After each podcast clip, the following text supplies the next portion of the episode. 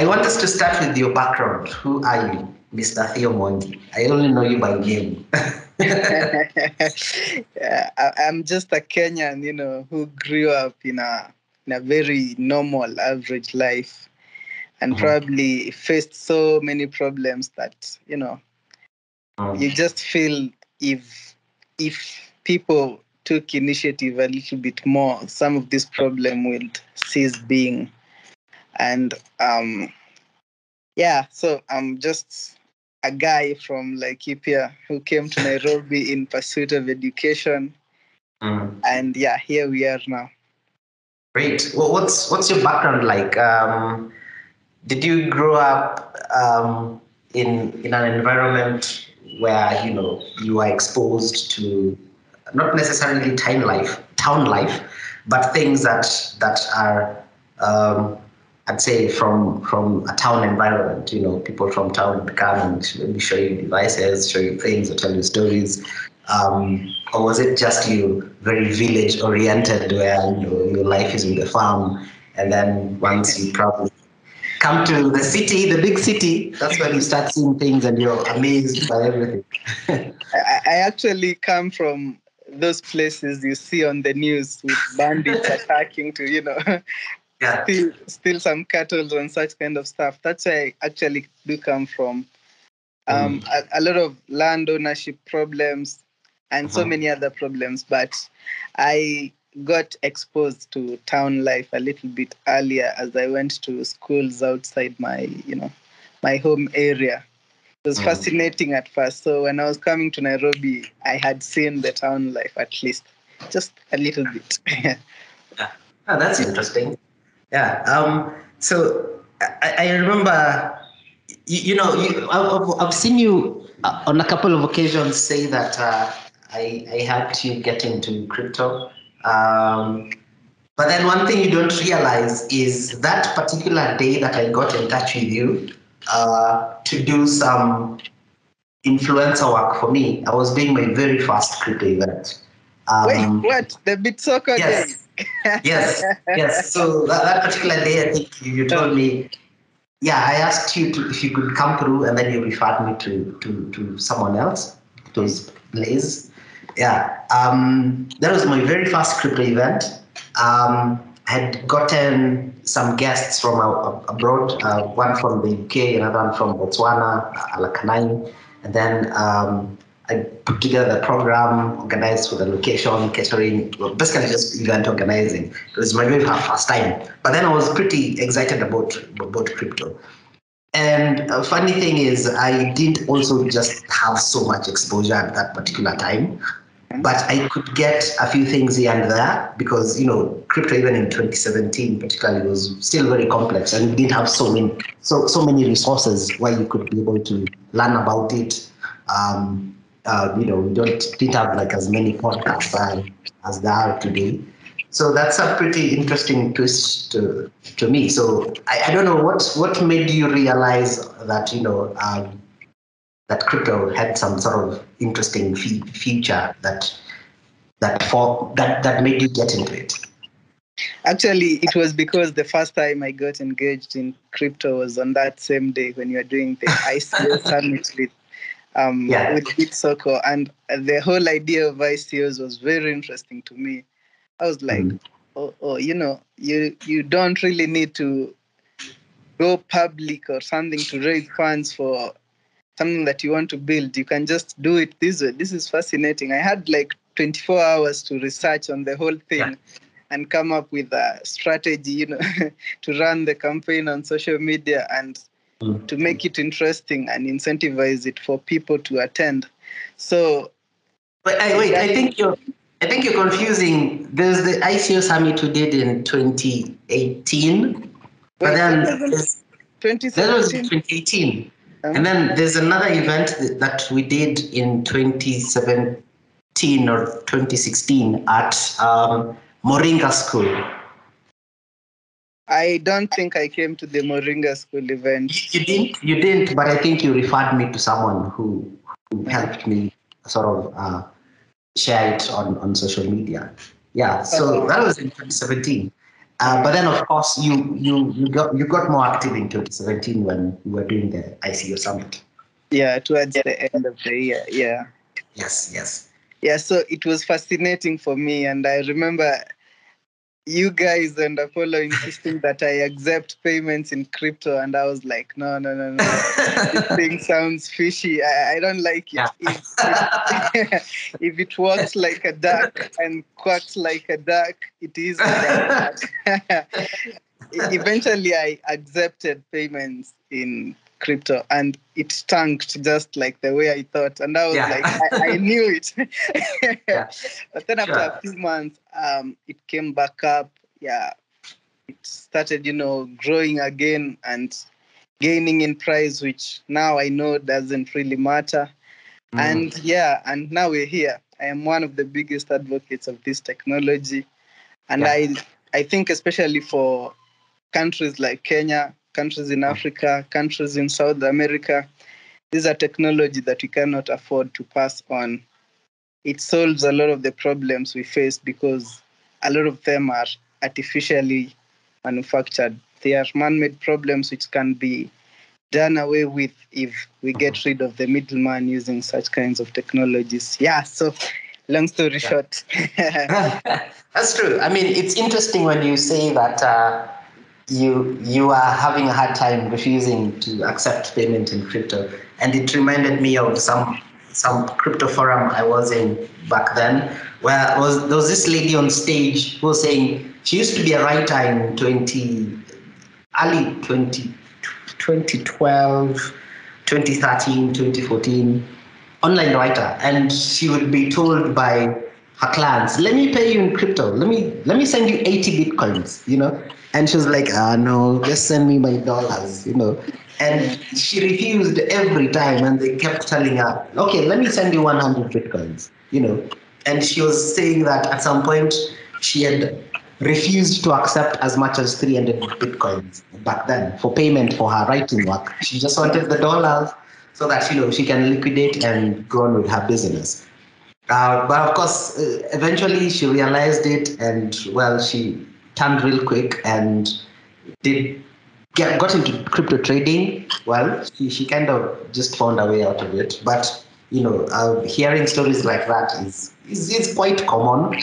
And I think one of the things that people sometimes misinterpret or don't acknowledge is the fact that even if it was yourself, if you had 500 Bitcoins in 2010, 2011, 2013, you probably would have even lost them, right? Because you didn't even sold at $1,000 a Bitcoin. Yeah. Exactly. So, and that's one of the arguments that people sometimes need to understand when they say that, I really wish I got in early. Yeah, that's fine. You could have gotten in early, but then you'd have lost them. You'd have even just never thought much about them because there was something that you didn't even really get to understand, essentially. So for me, I think I'd urge people to have no regrets. And like we keep saying, it's still early in crypto.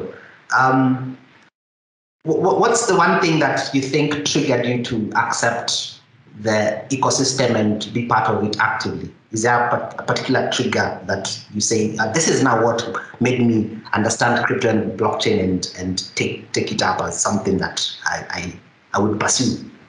Okay, I think you mean other than the pressure that you guys mounted on us. Yes, other than the pressure. I got to understand that this underlying technology also solved a lot of other problems that, we face as the human race, if we could use that word. I got to understand that, all the misinformation that was being floated out there was being, sponsored by people who you do not want to associate with, the very same people who are responsible for the situation that the world is in at this moment. I got to understand that, like I said, I come from Laikipia, where we have perennial wars because of land ownerships and all that you could actually issue title deeds on the blockchain and it would be immutably stored Like even 1,000 years from now, people would know that this land came from, you know, the Mzungu to the government, to Dea who sold it to Theo, who sold it to the next person and such kind of stuff. So it was really fascinating and yeah, and it resonated well with my career path, which I had chosen of the digital space and, you know, yeah. Yeah, that's true. I think personally for me, it's, of course, I think for most people, you get into crypto through Bitcoin, but it's the gateway. For me, it was just understanding that concept of scarcity. You know, there will only be 21 million Bitcoin to be mined. And that was something that trying to relate it with money was some sort of, I'd say, a wake-up moment for me to realize that, wow, I mean, money can be scarce in a way that, you know, it's not controlled by any one entity or like governments, and it's secured by a network, which is completely decentralized. I mean, those concepts were very new to me, and they were. I never thought about them. You know, essentially, what has been broken down in the Bitcoin white paper. Those were things that really just drove me to get into that rabbit hole and find out more about it. That was pretty interesting. Let me tell you a funny story. Yeah. That will probably even encourage people who have not gotten into these kinds of technologies yet to give it a try. When I was getting into Bitcoin, I actually did not know how money works. For me, it was just, you know, this thing is fascinating. And I can get to tell people, you know, I own some Bitcoin. Like the way we're doing with Metaverse right now. Just because you own, you know, a few pieces of land on Metaverse, you don't know how that will go. But it's really interesting, you know, to just I own land in Metaverse. So that was it. I actually came to learn about how money in the traditional financial systems work when I was in Bitcoin. So I guess I could tell people, when you get into this technology, you get that thirst, you know, you thirst to learn about how the money has evolved over the years, how this kind of technology manages, you know, to get rid of governments and banks and, you know, just allow people to transact on a peer-to-peer basis. Even if you do not know at first, the moment you just get one leg in, it becomes fascinating to learn, and you just love everything about this technology. That's true. And, you know, a lot of people don't know about money. That's just a sad fact. That's why people save with banks and get what, I don't know, 5% interest per year. Which can even beat inflation, yeah. Yeah, I mean, one of the things and it seems like it's something that was put up by design is financial education is something that is completely missing for a lot of people. People don't know what money is, where does money come from, how does governments manage, you know, the circulation of money, money supply in the economies, what is inflation, deflation, what's the purpose of the central banking system. All these concepts are being created in such a way that it's becoming very complex to understand, even for normal people. You know, so they'll just use terms that are meant to confuse people. You know, instead of saying you're printing money, they're just going to use another term. Yeah, you know, they'll just say quantitative easing. Quantitative easing. I mean, it's just money printing in short, right? But then they try and make it so complex for ordinary people to understand.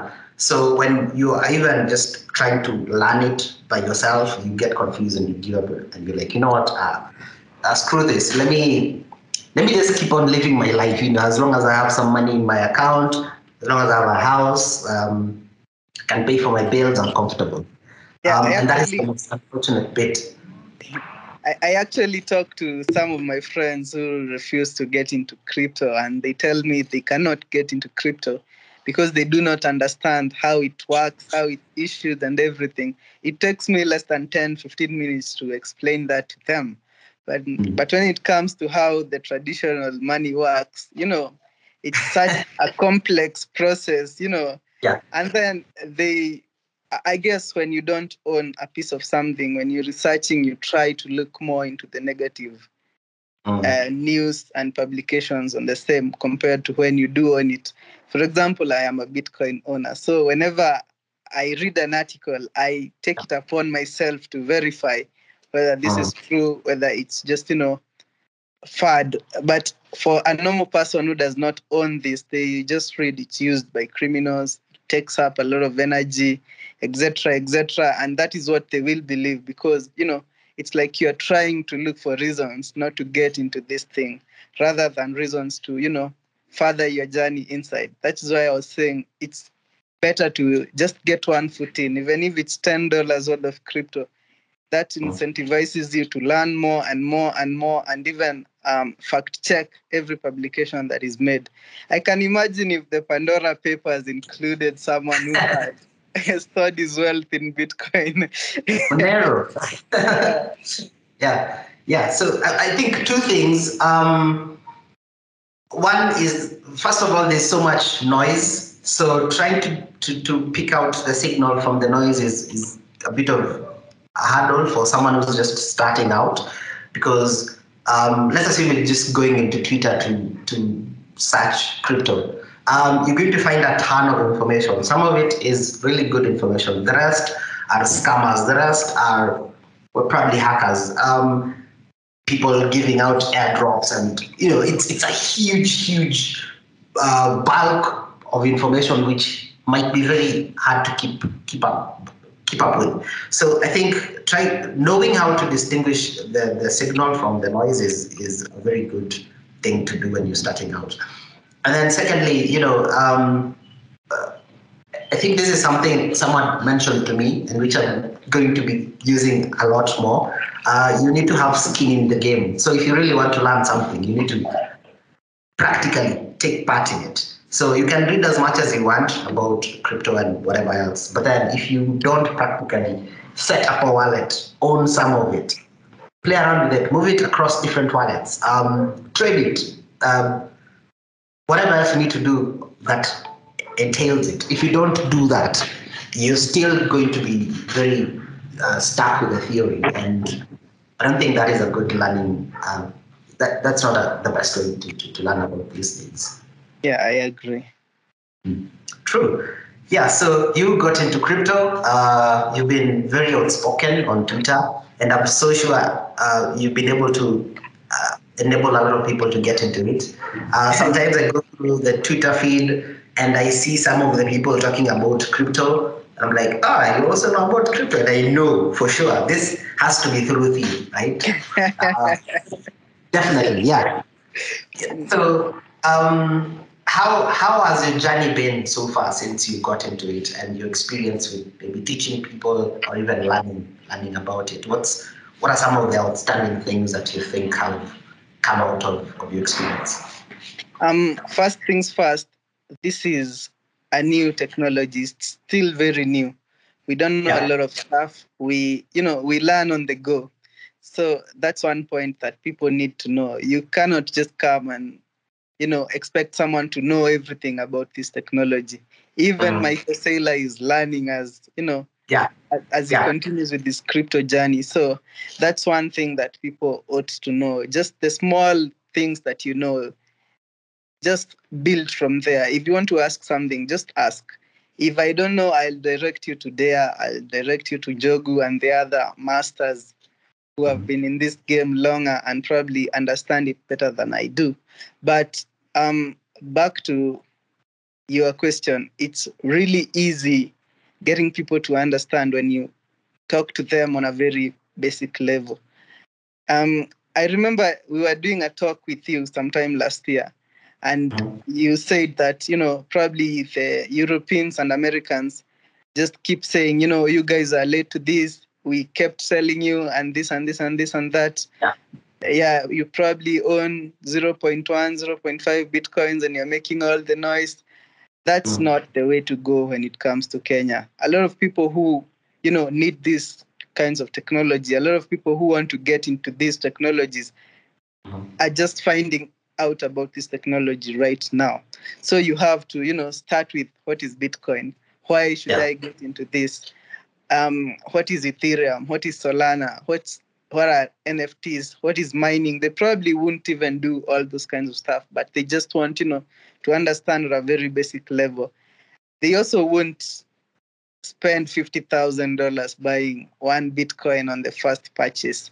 You have to teach them how to buy, you know, $10, $50 worth of the same.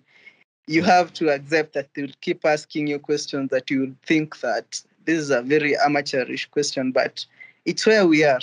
You have to, you know, walk them the journey from the first steps up to, you know, where you are. And sometimes they even become better traders than you are, better hodlers and everything. So I usually try to talk to people on that level. If it's someone who I got into crypto in 2019, I know that this guy probably already knows how to do X, Y, Z, but now he wants to, you know, to take it a little bit, a notch higher to another probably DeFi or something like that. So I start again with DeFi from a very basic, you know, explanation. Yeah, so it's really important that we, especially us as Africans, not take, you know, what the American Twitter, European Twitter is doing and try to implement it here. And it becomes tricky because, you know, for them, they have money to research and know how to do everything. For us, we have to, you know, just talk to people, see on which level you need to engage them on so that they can be able to understand. And yes, I have got more than 2,500 people directly into crypto. And I know from my Twitter account a lot more. So it's really interesting just seeing people move into this technology. People who used to call us scammers 6 months ago are now telling me, you know what, Theo, I bought Solana when you said, and I made 10x the money. It's really interesting, and you have to be a bit tolerant. There are people who will just come tell you, you know, are you still advocating for that scammer's money? And you can't just, you know, get angry and start abusing them. You have to, you know, show them by facts that, you know, 9/11 was sponsored using US dollars. Pablo Escobar sold drugs using US dollars. The amount used in Bitcoin is negligible and traceable on the network. You have to engage them and help them understand because, you know, when information is scarce, it gives room for a lot of misinformation, like you just said, and trying to look for the useful information becomes a hurdle. So that's where we come in now. That's true. I mean, 2,500 people, you are really a true data. That's a really good number of people to introduce. And, you know, you've barely scratched the surface when you look at it in the bigger picture. Because I was looking at the chart yesterday, last night, I think. And this chart was giving the number of people who are already on the internet, connected on the internet, and then it scales down to now the number of people who are on Twitter, and then the number of people who own crypto or number of wallets in existence, and now the number of people who even own NFTs. It's barely way less than even 1%. So. Even if you extrapolate that data and just think about it as when you just try to compare people, the number of people on the internet and people who have set up crypto wallets and own some Bitcoin, still a very long, long time to go. Well, what do you think should be done to sort of push this mass adoption concept that we've been talking about for years? Like I said in my previous statement, we cannot just, you know, copy the strategies being used in America and Europe and try to implement them here. From experience, you know, I co-founded a crypto-based company. So you get to learn that a lot of people who need and will use this technology a lot are not the regular people you will engage on Twitter and assume that this guy would want to know about this. They are the normal average Kenyans, someone who just, you know, imports things from probably Dubai, from another jurisdiction and comes, resells them here on a margin.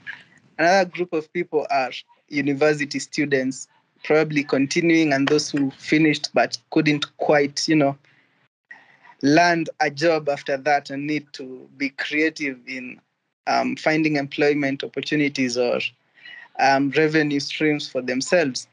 You get to understand that you need to go to the ground as well. You can't just do it on the World Wide Web, on Twitter and probably on Facebook and the other platforms, even podcasts. You need to go engage these people. You need to go to Isili. You need to go to Ruthuli. You need to go to the likes of Masinde Muliro University. Actually, with Bitlipa, we had cliques of users. I don't know how we can put that. You could find like 500 guys come from Kakamega and they are almost friends, all of them. Another 800 guys come from Meru and they know each other. Another like 700 guys come from Kwale. So you need to go to the ground and talk to such communities. These are, of course, people who, you know, faced one issue or the other, probably unemployment, were unable to, you know, send money to another jurisdiction, something like that, came together and found a solution in crypto and built those communities. Even for us here in Nairobi, we can't, you know, just be doing events where the normal 150 guys attend. The 150 guys who have been attending all the events since 2015. That's true. We need to rope in other people, because people do need this technology, but they do not know about it. And those who do not understand it completely. So if we can be able to, you know, talk to these people, go to Ushago, people who are selling land, those land brokers, people who are buying, people who just do other businesses, people who have children abroad who send them money back here, others who have children abroad studying who they send money to. Just engage these people, show them how this is both a social tool, an economic empowerment tool, a philosophical tool, a rebellion against unjust systems tool. We need to go to the ground, like the way the Sarafu guy, the Bangla Pesa guy does. That's the strategy that we need to adopt. Of course, putting information online is good because, you know, after you've engaged this person on the ground, he needs to, you know, go follow up and he needs to get credible information online. So we have to make the two work together. But we really do need to go to the ground. As you can recall, when Safaricom was starting, for example, and Equity as well, they really did some groundwork, because you need to change the mentality of people from a very grassroots level, and then it will just, Yeah, totally agree with you. I mean, most of the reason why, you know, a lot of people are not exposed is because of just lack of knowledge, lack of information. So education is really still, it's going to play a very important role in getting people to understand this and also to be able to deliver that message to them in a language that they understand in a very relatable fashion. So now let's talk Bitlipa. Co-founder Bitlipa, Mr. Theo Mwangi. What is Bitlipa? It's a blockchain-based cross-border remittance network. It's basically using a borderless currency to move money across borders instantly and almost for zero fees. That's interesting. So how exactly does Bitlipa work? What we do is, you know, allow users to on-ramp and off-ramp their fiat on our product. If you have $50 in cash, you can deposit it on Bitlipa, exchange it to Bitcoin, send it to someone on another jurisdiction who probably uses the BIR, who will then exchange the $50 worth of Bitcoin to BIR and then off-ramp it to, you know, the systems that they use there. Like we use M-Pesa here, like Americans use PayPal and something like that. It's a simple technology to use, but you need to you know, probably break it down a little bit further for people to be able to trust that, you know, I'm in America and you're in Kenya and I can send money to you within 3 minutes. How?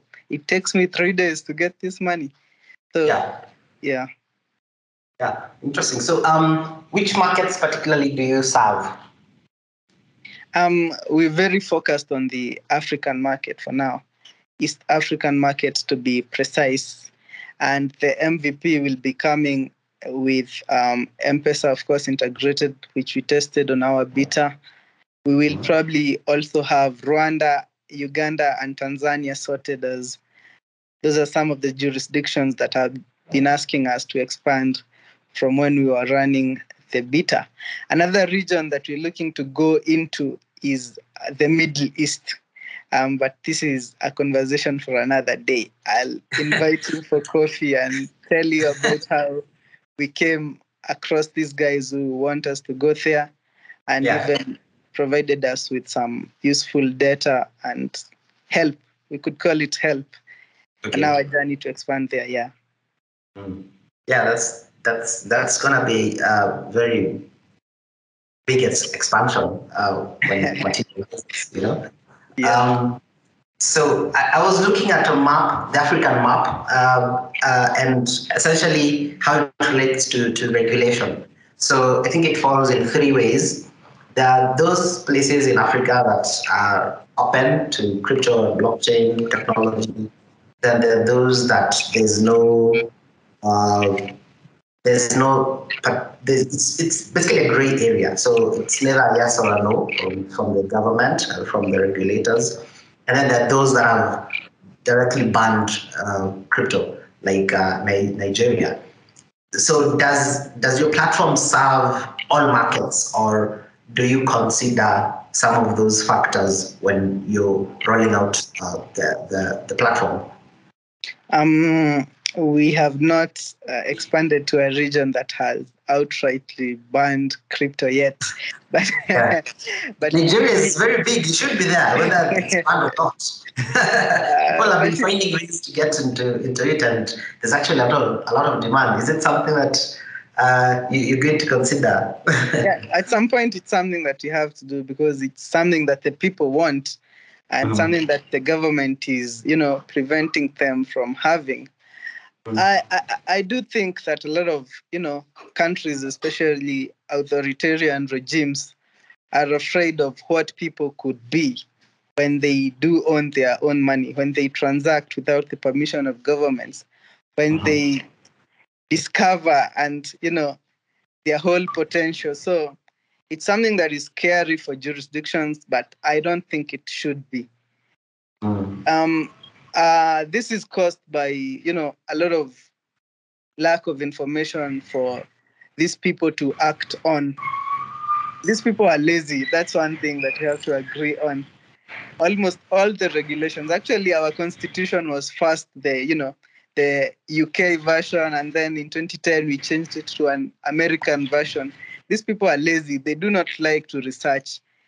The regulations would probably only come after the USA, UK, Germany have issued clear guidelines on crypto in their jurisdictions. Our people will then just change, you know, London to Nairobi, UK to Kenya, and try to copy-paste those laws. But if we can have associations across Africa, be it Nigeria, be it Ghana, be it South Africa, be it Kenya, that engage these regulators, that engage governments and central banks and show them, you know, how this technology can complement what already exists, how regulations that are already there can be used, you know, to protect what is called retail investors. We can probably make major breakthroughs because everything that needs to be regulated is there. You cannot regulate Bitcoin. That's like regulating the internet. You can only regulate platforms being built to use Bitcoin. If it's a trading platform, with trading regulations. If it's a custody service, it must be regulated as a bank. If it is a remittance network, there are guidelines for remittance networks. So everything that we need is already there. We just need, you know, to go the extra step and I do believe we will get there, but we need a lot of proactiveness with the associations tasked with engaging, all players that are responsible for coming up with that. Yeah, that's true. I want to touch on a bit about regulation. It's still a very thorny issue. There's still so much work to do. But then I am curious to find out your opinions on this. If you're going to find a government that is openly supporting Bitcoin or crypto, like El Salvador, do you think there's a way that the question is, look at a country like El Salvador that is openly supporting Bitcoin. Do you think it will get to a point where, you give people sovereignty over their money, that they're doing right now, and then they get to a point whereby they realize they probably need to get back that control, because the way governments have always been organized throughout the past is you need to have control over the armies and you have control over the money supply. Is it possible for them to switch back to not giving people their sovereignty over their money at some point? I think we live in a very interesting world. Human beings and curiosity are two things that cannot be separated. And that leads to evolution, because they want to know what comes after this, what comes after that. We had governments where kings could murder people in broad daylight. Then we came to the other governments where presidents had total power. And then now we have democratic governments. These things do evolve too. If we have democratic governments right now, the smart ones, I believe Nayib Bukele is one of the smarter presidents. He's already looking at what comes after democracy. And slowly over the years, governments have been losing their control over institutions that they have held with a very tight grip over the years. For example, healthcare, security, education. You probably take your kids to private schools. You probably take them to private hospitals. Mm. When the time comes when you're a billionaire, you'll probably hire private security. You see. So everything is going private. And the next thing that is going to go private is how people transact. Mm. And governments have to start planning on this. This will take central banks into more of oversight authorities to make sure that despite these transactions being private, the person transacting is still protected. Probably government money will still be there. People still transact using gold. People still do barter trade where you just take your sack of beans to the school and that's school fees for your kid. So they need to start thinking about how will the world look like when, people eventually adopt Bitcoin and other cryptocurrencies. It's not just Bitcoin. People are joining DAOs. DAOs are basically replacing governments, and you wouldn't expect that a government will directly endorse a DAO. That's like fighting itself. They won't, but it will be so hard to fight these kinds of technologies, because if there is no hydra head that you can just cut off and this thing goes away just like that. You have to, think big on how, you complement each other, the current government systems and what is coming. So I do believe that we are at a place where we need to vote for very smart leaders who can be able to, just see that people will eventually transition into these technologies. But how will we still be able to protect them? Because I keep saying that tax is important, and that's why I pay tax.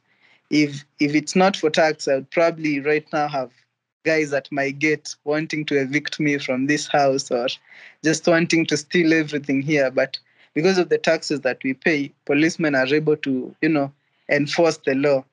So they have to think around how, despite us moving away from their system into a more efficient, more accommodative, more futuristic way of doing things, how we can still interact with their system, how they can still provide, the basic government services and oversight to make sure that despite us moving from their system to this other system, things still run smoothly. And I do believe we'll get there.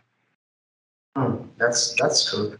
I think for now it's going to be a wait and see because there's quite a lot of also, unpredictability, especially when it comes to technology. Yeah.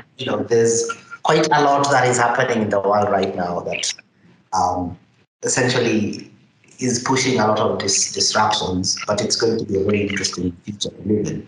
So back to Bitlipa, it's a homegrown project, it's a homegrown company. Building a tech company in Kenya or generally in Africa is a huge undertaking. What are some of the main challenges you've been facing in the process? I like telling you that, we cannot just import solutions or problems from abroad and just rephrase them for our language. So the kinds of problems that we face here are different from the kinds of problems that probably Coinbase faces in America. One of them is the lack of information out there. People still don't know about these technologies. So you're just telling him that he will deposit money from M-Pesa, exchange it to Bitcoin, and then send it to another jurisdiction. It doesn't make sense to this person. He has, even the guys we onboarded for the beta, you could see they were trying with very small amounts before gaining this confidence. And yeah, that's why Bitcoin is called. That's why Bitcoin is called magic internet money. Yeah, you could see someone deposit 100 bob and then withdraw it without even first exchanging it to Bitcoin to just make sure that you guys, whatever you say you're doing is what you're doing, and then he would deposit like 500 shillings. Exchange it to Bitcoin and then back to cash and then withdraw it. So there is still that issue of trust, which expands from just, the Bitcoin technology to now Kenyan made technology. They want to know that they can trust you guys despite being Kenyans. Unfortunately, African products and probably mostly Kenya, Nigeria and Ghana have a CV which is not very attractive when it comes to, how they operate. Just the other day, a South African company ran away with 50 million worth of Bitcoin, which belonged to clients. And these are the things that, lead people into this, I don't trust you guys. I need to, see where you're regulated, to ask for so much information. So those are some of the two problems that we face. Another problem comes in, of course, with getting the right talent. A lot of people, I usually make this tweet and then it becomes very controversial when I say that in the Kenyan market, the people who you would not think would do something are the ones who are very good at doing it. People who are not very, can't present themselves at their best. Like they can't just come and give a talk and you're like, that guy knows his craft. There are people who are shy, probably have vernacular accents. And to be able to land the best talent is kind of a problem. You will get the guys whose names are big, the guys who huyu ni mzito, and then pay them a lot of money. And at the end of the day, they will have accomplished nothing. So recruiting is another challenge. Yeah. You face. I think that ties down to this Silicon Savannah narrative that we've been having in Kenya. When we talk about that long road stretch where, at some point, all the tech businesses, all the tech startups were based there. And there was so much confidence and so much hope in them, sort of modeling the businesses around how Silicon Valley has done it for them to grow into unicorns. But then, you see, it's been a couple of years later, we still don't seem to have a unicorn coming out of this Silicon Savannah of ours, right? And what we're seeing mostly is the most promising startups and businesses coming out just on the fringes, They're like on completely different places. They don't have the network to VCs and even, you know, incubation hubs and that sort of thing. So that narrative is also changing. So when I totally agree with you when it comes to that point of hiring. You would expect to hire the best talent based on how they're packaged in a certain environment or in such a certain way. But there's no guarantee that they're the ones who will deliver. That's right. Probably in Laikipia right now. Yeah, I agree completely, yeah. Great. So going into the future, what essentially are you seeing Bitlipa morphing into? What's the future plan? I think Bitlipa right now offers the basics, what a lot of people don't have access to. If I can guarantee you right now, if you make a tweet saying that, you know, cryptocurrency Y has shot 10% up today, you will get at least 3 replies asking you, now try cashing it out. Because a lot of people don't know how to use P2P platforms that, you know, operate in our jurisdictions. So I guess, and this is where a lot of the international companies go wrong, you have to, you know, provide people with that gateway on-ramp and off-ramp as the very basic when trying to, you know, incentivize them into adopting this technology. If I bought Bitcoin at $30,000 USD 8 weeks ago, and it's now at $49,000 USD, and I want to sell, I have, you know, to, and I've never sold again. My ad can't even be shown on a P2P product because I still have 0 trades, literally. It's very difficult finding a buyer and even getting your ad as a top, you know, there. So what we provide right now is just that basic on-ramp and off-ramp. You know, if I have cash, I can get Bitcoin. If I have Bitcoin, I can get cash. If I have Ethereum, I can get cash. That's what we are offering. But going into the future, we now intend, you know, to offer people a vast range of services that, you know, come with crypto. Already right now, with the on-ramp and off-ramp, people are finding opportunities. When we ran Beta, people would just buy at low margins on our platform, the veteran peer-to-peer traders, arbitrage traders, and go ahead and sell on other platforms, make 4 or 5% margins. That was good enough. Other guys just, you know, want a bridge between cash to DeFi platforms. If I want to access probably staking on the Solana ecosystem and I have cash, I quite can't accomplish that. But if I'm able to exchange it into USDT and on ramp on one of the platforms where I can buy Solana, it makes it easier for them. If they want to off-ramp, the same thing. So the future is interesting. I'll probably not spill all my beans. But yeah, that's what we're trying to do. That's great. I'd say, like you said, there's still quite a lot to cover going forward, and particularly in crypto. And now that, particularly at this point now, we're looking at an impending bull run.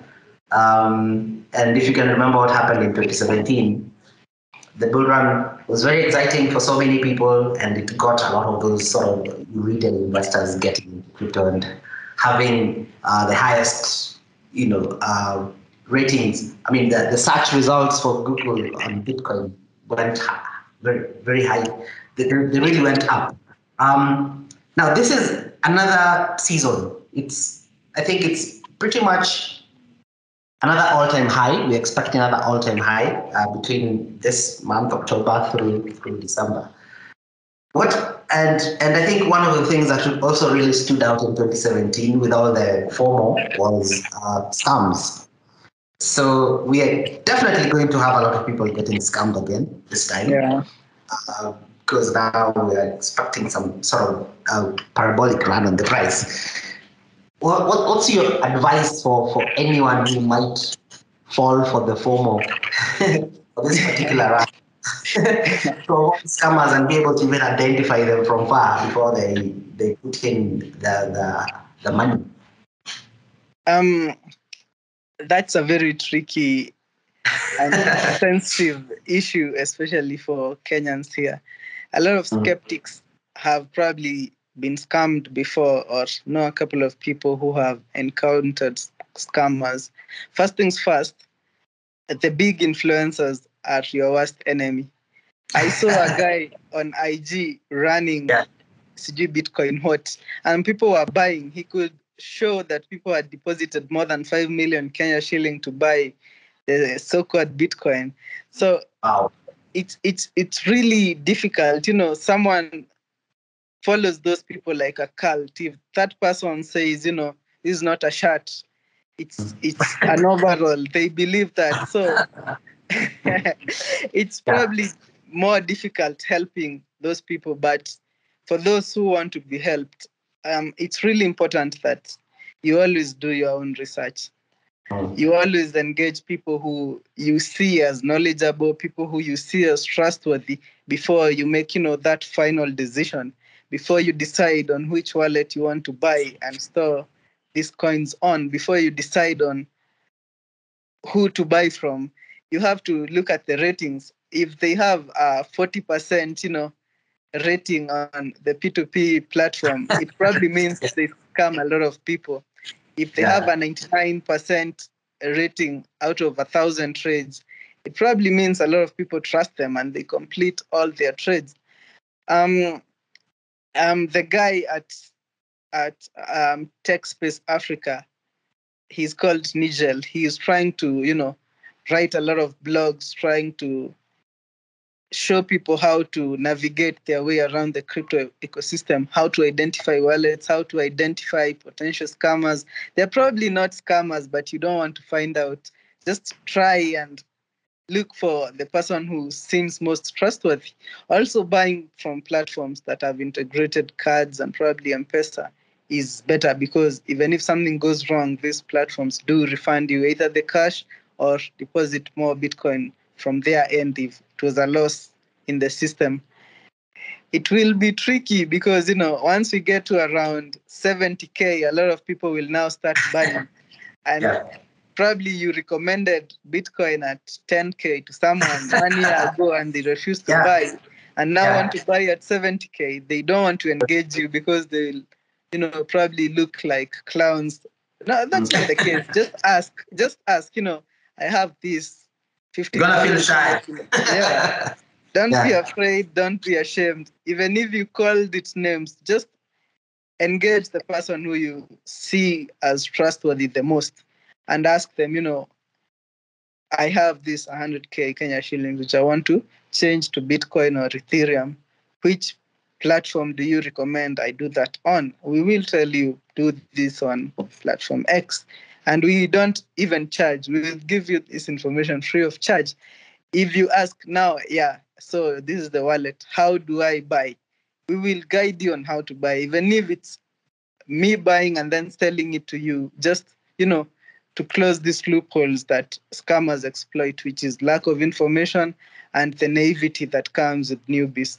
Don't fall prey. True. So maybe your parting shot? My parting shot today will not be do your own research. It will be that you need to get a leg inside, even if it's $5 worth of crypto, even if it's $10 worth of crypto. It will, you know, excite you to a point that you want to know more. And the more you know, the more you buy. It will be a worthwhile journey. Just try it. True. So where can we find you online? I'm on Twitter, Theo_Mwangi. We recently launched our podcast, Crypto Fridays, which will be sharing a lot of content for newbies.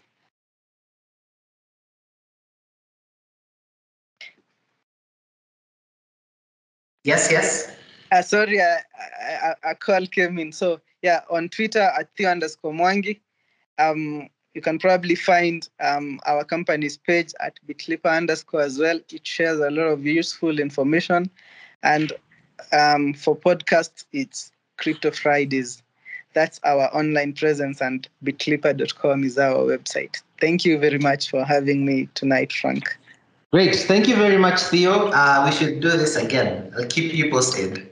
Yeah, we should do it again probably this week so that we can get really nice edits. All right.